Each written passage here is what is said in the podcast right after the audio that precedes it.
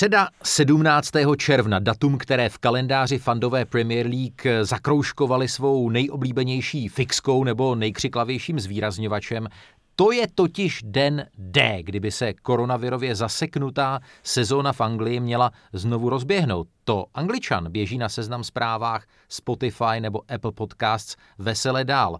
Minule jsme se dozvěděli, vedle koho močil Luděk Mádl, a dnes vám nabídneme...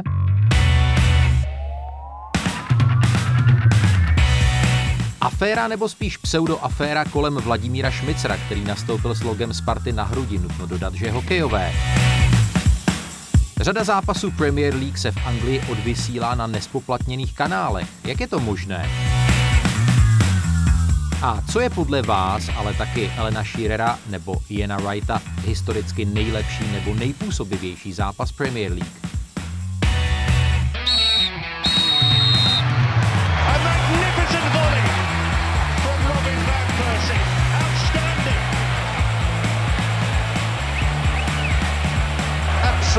Top class, unstoppable.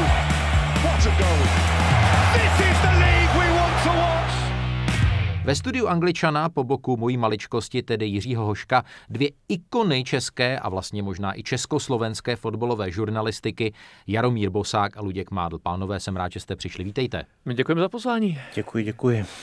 Kluci, začněme tou víkendovou možná Šmicergate, která nadzvedla možná trošku k mému překvapení značnou část fanoušků fotbalové Slávie, včetně některých, které jsem dosud považoval za relativně rozumné, a nadzvedla i mě, tedy i když z důvodu přesně opačného. My tu máme očitého svědka té události a současně osobu, která s Vláďou Šmicerem v tom dresu se spartianským logem nastoupila, tedy Míru Bosáka. Míro, prosím tě, řekni nám ten kontext a vlastně o jaký zápas vůbec šlo? To byla taková, jak se hezky česky říká, sranda záležitost. Miloš Barna, známý fyzioterapeut a člověk, který pomohl spoustě sportovců a nejen sportovců, a taky Láďovi Šmicerovi, zachránil spoustu let kariéry, tak slavil 50 v Chodči, což je kousek za Radotínem, a pořádal to, jak se sluší a patří, v rámci fotbalového zápasu tu oslavu. Jasně.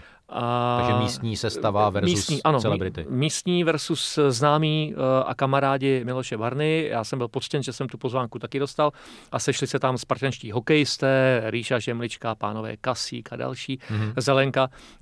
Sešli se tam i fotbalisté, Jirka Novotný, Horst Siegel. Ale kromě toho ještě další hráči. A nikdo z nás nevěděl, že budeme hrát v těchto drezech. Prostě jasně. Přinesli se drezy a teď jsme se do nich převlékli.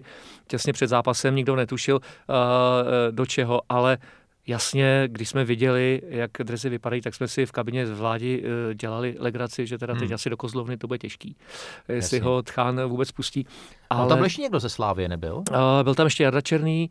A dokonce kolem stáli samozřejmě místní, kteří se přišli podívat na fotbal, a někteří z nich fanoušci Slávy, a nikomu to nepřišlo špatný. A já, když jsem potom četl ty reakce těch, nevím, jestli můžu použít slovo fanoušci, ale lidi, kteří dokáží Láďu Šmicera oslovovat velmi hrubě a vyjadřovat se stylem táhni, už se nevracej, zrádče, ty lidi zapomněli, že Láďa pro Slávy něco udělal, že jí pomáhal i finančně v těch nejtěžších dobách. To se ptám, kde byli tyhle frajeři, kteří si tak maximálně koupili jednu stupenku. Ale zároveň mě ten fanatismus fakt dohání do výrazného vytočení mozkového, protože mě je tohleto cizí. Jo. Oblíkl si dres hokejový Sparty, respektive dres, v kterým hrají hokejisti Sparty bývalí, když jedou hrát někam fotbal. Takže to ani nebyla fotbalová Sparta. A hlavně oblékl si ho, protože přišel pogratulovat a poděkovat někomu, kdo mu pomohl a kdo je jeho kamarád. A to podle představ těch šílenců měl říct: ne, Miloši, já na tebe kašlu, já jedu domů, protože prostě v tomhle tom rád nebudu, tak si jasně, trhni nohou, až mě zase bude něco bolet, tak já teda přijdu. Jasně. Nebo dejte mi tady černou pásku, já si to jako přelepím a jo, nebo potom... nebo budu běhat nahej, abych to na sebe nemusel říct. Pro boha živýho, vraťme se do reality. Kriste pane, co se stalo tak hroznýho? Já říkám nic. Luďku, jak ty to vidíš? Připadá ti ta reakce taky přehnaná, nebo přece jenom dokážeš respektovat a akceptovat, že city těch radikálních slávistů mohly být nějakým způsobem zraněny? Tak já se jako snažím jim porozumět a myslím, že jako rozumím tomu, co se jich jako dotklo. Jo. To je, já bych si taky na sebe nevzal nikdy nic jako s Tottenham, se symbolikou Tottenhamu nebo tak. Prohrál nějakou sázku. No, ale asi samozřejmě správná reakce je vzít to v nějakém nadhledu, prostě už to nikdy nedělej nebo něco takového a vyjádřit se k tomu trošku jako s úsměvem nebo jako s drobným pokarhaně, se řekne slovensky. Drobným ostanem. Ale to je asi prostě ty reakce byly zejména na sociálních sítích, především na Twitteru a tam to prostě funguje tak, že vidím, mám vztek, napíšu, úrazím, jako jo, hlavně na první teda, dobrou, neznám kontext. Na první dobrou to tam prostě tyhle ty frajeři perou a prostě neuvědomujou si prostě kontext, kdo je to Vladimír Šmicer, jako tyhle lidi by byli schopní prostě, kdyby žil dneska, tak by byli sám schopní prostě nadávat i Františku Pláničkovi nebo Pepimu Bicanovi a to si dovolím jako Vladimíra Šmicera do téhle linie jako klidně řadit, takže prostě oni si tyhle kluci si myslí, že oni jsou Slavia, oni jsou Tribuna Sever, oni jsou součástí tady toho světa, oni si tam budou jako rozhodovat a kázat a prostě kdo do Slavie patří a kdo ne. Já myslím si,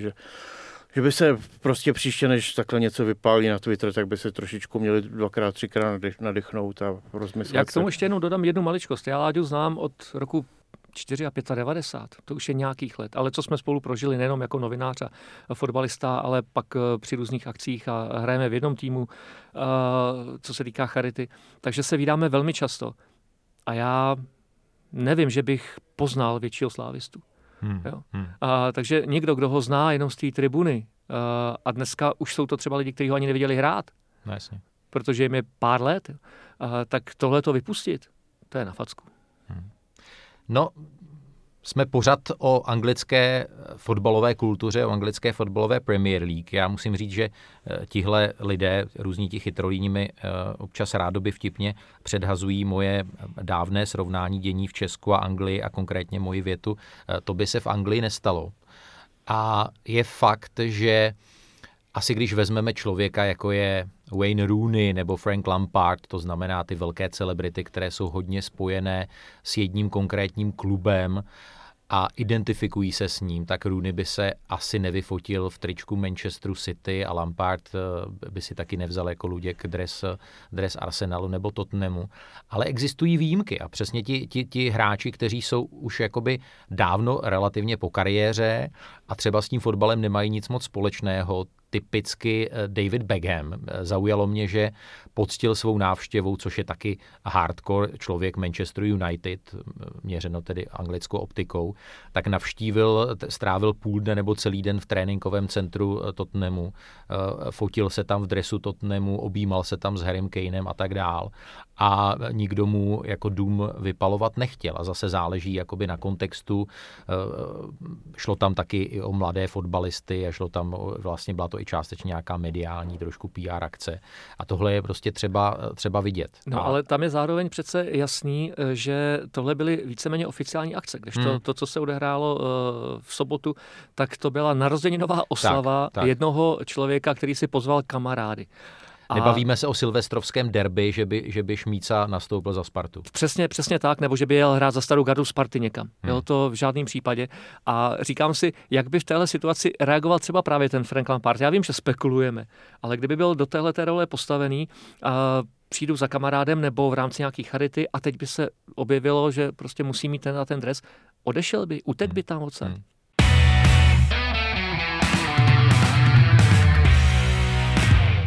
Pojďme dál. Jak jsme naznačili v úvodu, je tady na horizontu ostrý návrat Premier League k 17.6. Víme, že čtvrtá várka testů byla zcela negativní, dobrá zpráva. Obnovily se kontaktní tréninky, hurá, vláda dala všeobecně zelenou návratu profesionálního sportu za zavřenými dveřmi, dostihy, šipky a tak dále, samozřejmě včetně fotbalu. Tak, Luďku, začne se 17.6., což je středa, mimo jiné dohrávkou Manchester City Arsenal. Jak se těšíš? No tak já doufám, že takhle, když se když ten zápas bude ve specifické situaci vlastně po dlouhé přestávce, takže se hypoteticky bude mít Arsenal větší šanci něco uhrát, než jako normální rozjeté sezóně, tak a samozřejmě se těším tak jako fundamentálně prostě se ta soutěž rozehraje, zase člověk uvidí ty drezy a všechno, byť půjdeme do hospody sledovat? No tak mohli bychom, no, byť přiznám se, že... Ty budeš supovat. Kdykoliv já jdu s nima, tak Arsenal dostane hroznou šišku. Přiznám se, že ten fotbal bez diváků, že to úplně není to komplexní zážitek. No.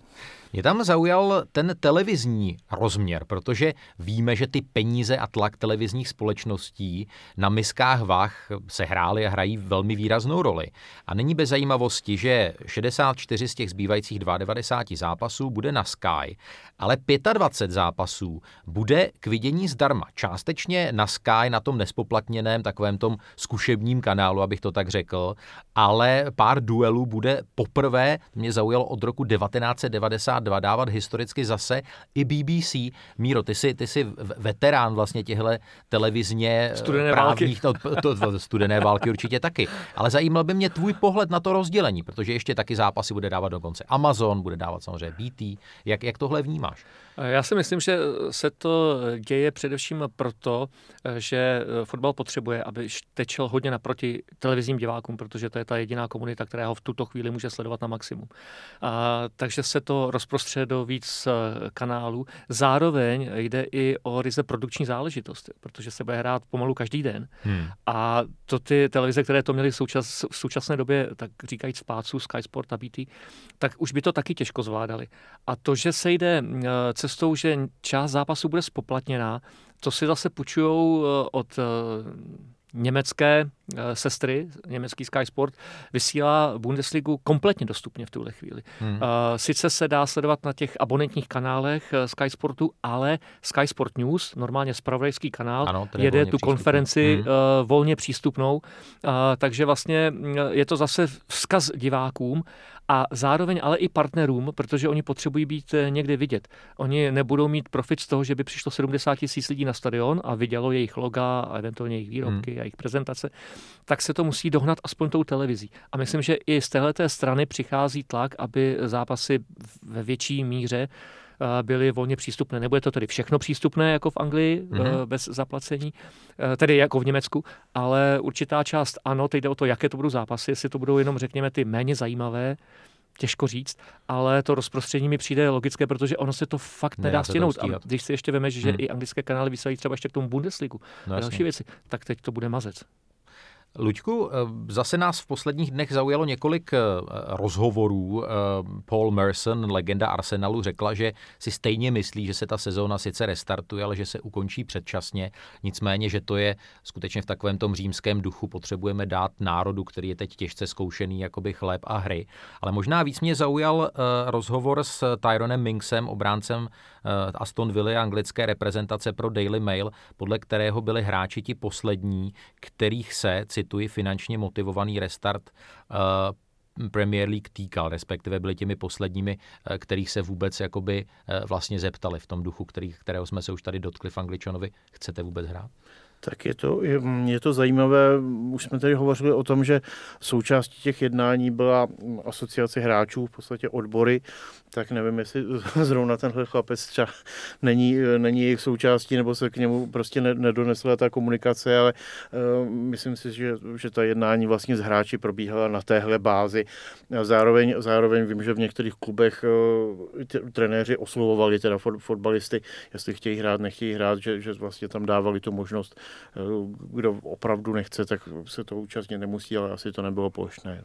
Jak jsem říkal před chvilkou, tak poslední várka testů naštěstí klepu tady na zuby nepřinesla žádný pozitivní test, jinak víme některá další konkrétní jména, že se z nákazy koronavirem zotavil třeba golman Bournemouthu Aaron Ramsdale a koronaviru čelil taky trenér Leicesteru Brandon Rogers, jehož jsme tady rozebírali v jednom z posledních dílů. U něhož se nový typ koronaviru potvrdil už v březnu. No strength, I really struggled, and then a week after that my wife, she was the same as well. So we got tested and both of us were Neměl jsem vůbec sílu, opravdu jsem s tím zápasil. Týden po mně si tím prošla i manželka. Projevilo se to nejvíc na dýchavičnosti. Vzdáleně mi to připomnělo výstup na Kilimanjáro. Čím výš jsem vylezl, tím hůř se mi dýchalo, řekl v rozhovoru pro BBC Brandon Rogers, který tedy jako jeden z mála už bude mít protilátky. Ale ještě jednou se zeptám, jak to bude v Anglii, když se tedy hráči zavřou do té karantény, zavřou se do těch hotelů a ta breberka se tam jako dostane? Co se bude dít? Co řekne nějaký anglický primula nebo Maďar? No to kdybychom věděli, tak si na to vsadíme a vyhrajeme velký obnos. Ale já myslím, že v úplně podobné situaci je fotbal i v Čechách, bude i ve Španělsku, bude i v Itálii, protože si troufnu tvrdit, že teď úplně 100% nemůže říct nikdo, jak se ta situace bude vyvíjet. Dá se uvažovat o tom, že když bude nakažen jeden hráč, tak jak se to stalo třeba i tady ve Slávi, tak proběhnou další testy, ukáže se, že všichni ostatní jsou zdraví, tak můžou hrát, ale když se to stane třeba 5-6 lidem, co potom? To já teda nevím, jestli bude ten klub ze soutěže vyloučen a jeho výsledky kontumovány, nebo jak to bude dál, nevím. No, kdyby byla týmová karanténa, tak to je na 14 dní, že jo, všichni lidi. A v Anglii na týden, tam to mají kratší. Zažili to Drážďany v druhé lize v Německu. No a muselo by se... Asi by záleželo na to, v jakém stádiu by byla soutěž, jestli by prostě ještě pak ty zápasy jako dohrávali nějak zpětně. No. Stále je s vámi Angličan, fotbalový podcast Seznamu zpráv, který můžete poslouchat a samozřejmě i hodnotit na platformách, jako jsou Spotify, Apple Podcasts. My si teď dáme malou pauzičku a za několik desítek vteřin budeme s vámi zpátky. Zdraví vás Jolana Humpálová a Eva Soukeníková. Jsme autorky podcastu Checkpoint, desetiminutovky o dění mimo české hranice. Každý čtvrtek najdete nový díl na Seznam zprávách, na Spotify, v Apple Podcasts a dalších aplikacích, kam chodíte pro podcasty. Odebírejte Checkpoint, ohodnoťte nás a pokud se vám náš podcast líbí, sdílejte. Děkujeme.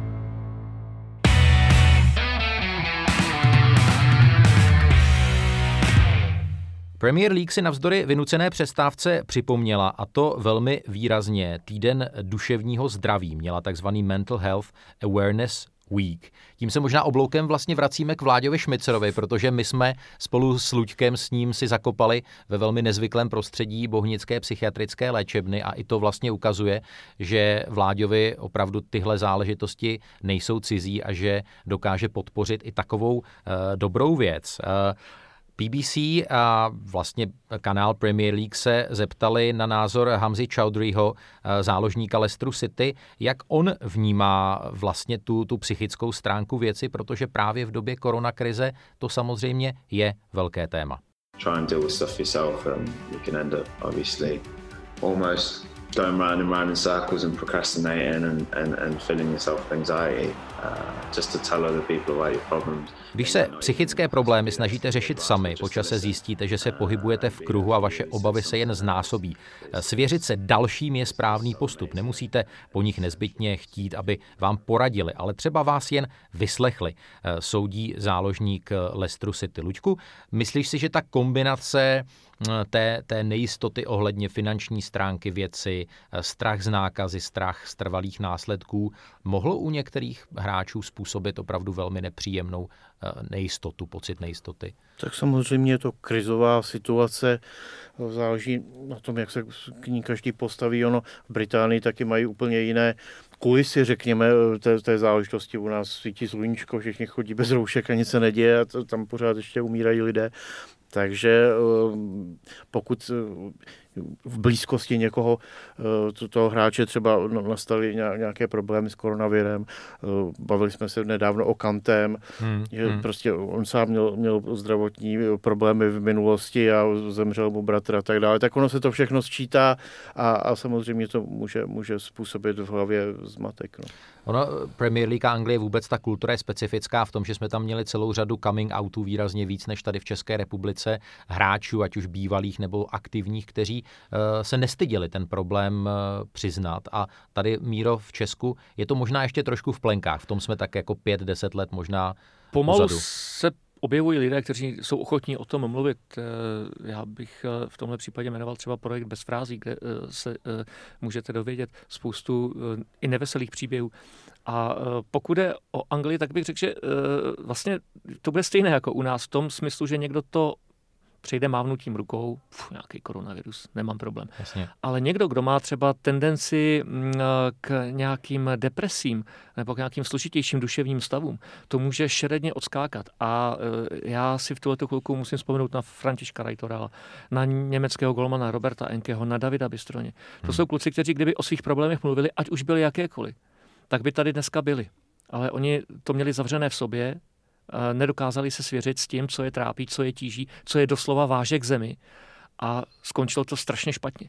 Jo, takže bych plédoval za to, aby každý, kdo se cítí být v tomto smyslu ohrožen nebo atakován nějakou depresí nebo něčím podobným, tak ať se nebojí zajít za odborníkem a nebo ať si jde aspoň popovídat s kamarádama do hospody, ale hlavně ať to v sobě nedusí, protože to fakt nemusí končit dobře.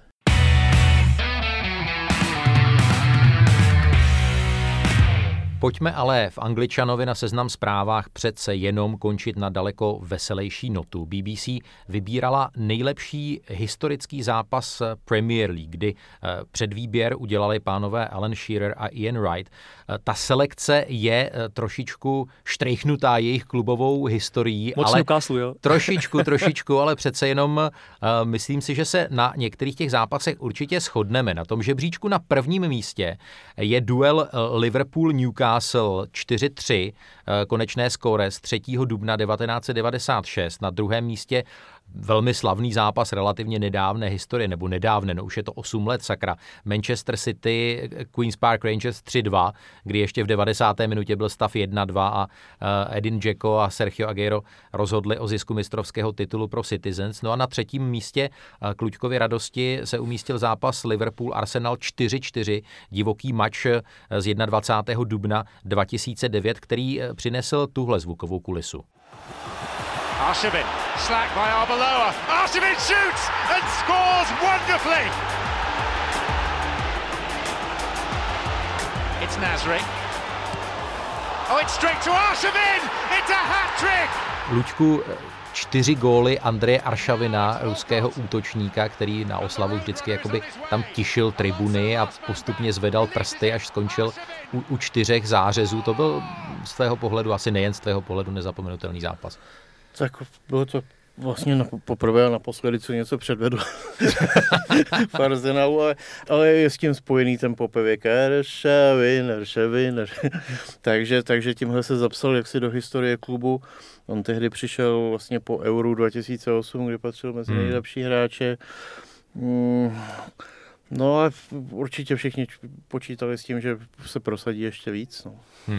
To byl zápas, kdy vlastně on dával gól na 4-3 už nastavení, ale neubránili jste to. Tak, on dával gól v 91. minutě a ještě stihl soupeř vyrovnat a skoroval Benayoun. Josef Benayoun, ano. Tak, tam je zajímavá věc, že Aršavina začal v Petrohradě stavět vlastně Miro Petržela a Benayuna, když si dávno v Izraeli Dušan Uhrin vytáhnul z dorostu. No, vydat, to je pěkná česká stopa. Míro, ty máš s tímhle výběrem nebo předvýběrem nějaký problém, nebo vlastně podpořil bys ten zápas třeba Liverpool-Newcastle? Já bych ten zápas určitě vybral nahoru, už proto, že v brance Newcastle stál Pavel Srníček, což už si dneska možná málo kdo vzpomene.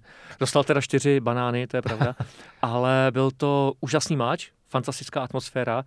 Samozřejmě už je to taky determinované tím, že se díváš dnešníma očima na fotbal, který je 25 let starý. Ale pořád... Ty jsi spustil ten sestřih. Já jsem se na to podíval a musím říct, že mě to vlastně nesmírně bavilo. I reakce komentátorů a všeho okolo. A já bych tam pak k tomu přidal ještě jeden zápas, a to bylo derby manchesterské z roku 09, 4-3 vyhráli United. A taky to bylo tak, že City vyrovnávalo v 90. a v 96. Manchester United dal 4. gól, jo, takže taky vyhrocený až do oblak, prostě neskutečná záležitost. Já se musím přiznat, že já jsem si vybral z toho seznamu zápas, který sportovně byl pro mě velkým smutkem, protože se 2. května 2016 tehdy rozhodlo o zisku titulu Leicesteru, ale ten mač Chelsea-Tottenham 2-2, to bylo prostě neuvěřitelné maso. Já jsem si pustil, existuje na internetu a my ho dáme vlastně i do článku sestřih jenom faulů, kterých se dopustili hráči Tottenhamu, a já vůbec nechápu, jak se ten zápas mohl dohrát 11-11, protože tam opravdu pánové Dyer, Lamela, někteří další měli před očima jako hlavně v druhé půli naprostou rudou mlhu. Ještě po zápase potom Musa Dembele se neúspěšně pokusil připravit Diega Costu o oko, což byl celkem bohulibý záměr, který ho tedy stál 6 zápasů té příští sezóny. Ale bylo fascinující vyjádření potom sudího Marka Clattenburga, který dneska už vlastně nepíská, že on nechtěl být onálepkovaný, co by sudí, který jakoby rozhodne těmi žlutými a případně červenými kartičkami o zisku titulu, a že vlastně proto nikoho nevylil. Ale když vidíte ten zápas, tam opravdu šlo jako o zdraví. No ne, to vypadalo jako akční film. To totiž byly kriminální delikty, to nebyly fauly. Za to se chodilo ve středověku do Kláry, co tam ty Franti předváděli. A nadlouho. Já bych chtěl slyšet, co by zaznělo z úst představitele komise rozhodčí, kdyby tady někdo takový zápas odpískal a vyjádřil se úplně stejně jako Klettenburg. Co říkáš, Loučko? Záleží, jestli by ten rozhodčí byl z Plzeňska. Tak já na jednu stranu jako chápu prostě, že šel do toho zápasu se záměrem prostě neudělat něco jakoby přes čáru, ale prostě se mu to nevyplatilo, tahle vize. No, že to přežili, to je zázrak. Je pravda, že tam se sáňkovalo tedy ve velkém. Já myslím, že možná spartianský obránce Costa měl ten zápas jako jeden ze svých oblíbených a letčím se tam inspiroval. Pánové, děkuju moc krát, že jste přišli. Děkuju za návštěvu, děkuju Jaromíru Bosákovi, ahoj, měj se fajn. Ahoj. A děkuju i svému redakčnímu kolegovi Luďku Mádlovi. Ahoj. A to byl další díl Angličana, který přinesli Seznam Zprávy, ale který si můžete poslechnout samozřejmě, jak už zaznělo, na Apple Podcast, Spotify a dalších platformách. A od mikrofonu se s vámi loučí váš dnešní průvodce Jiří Hošek.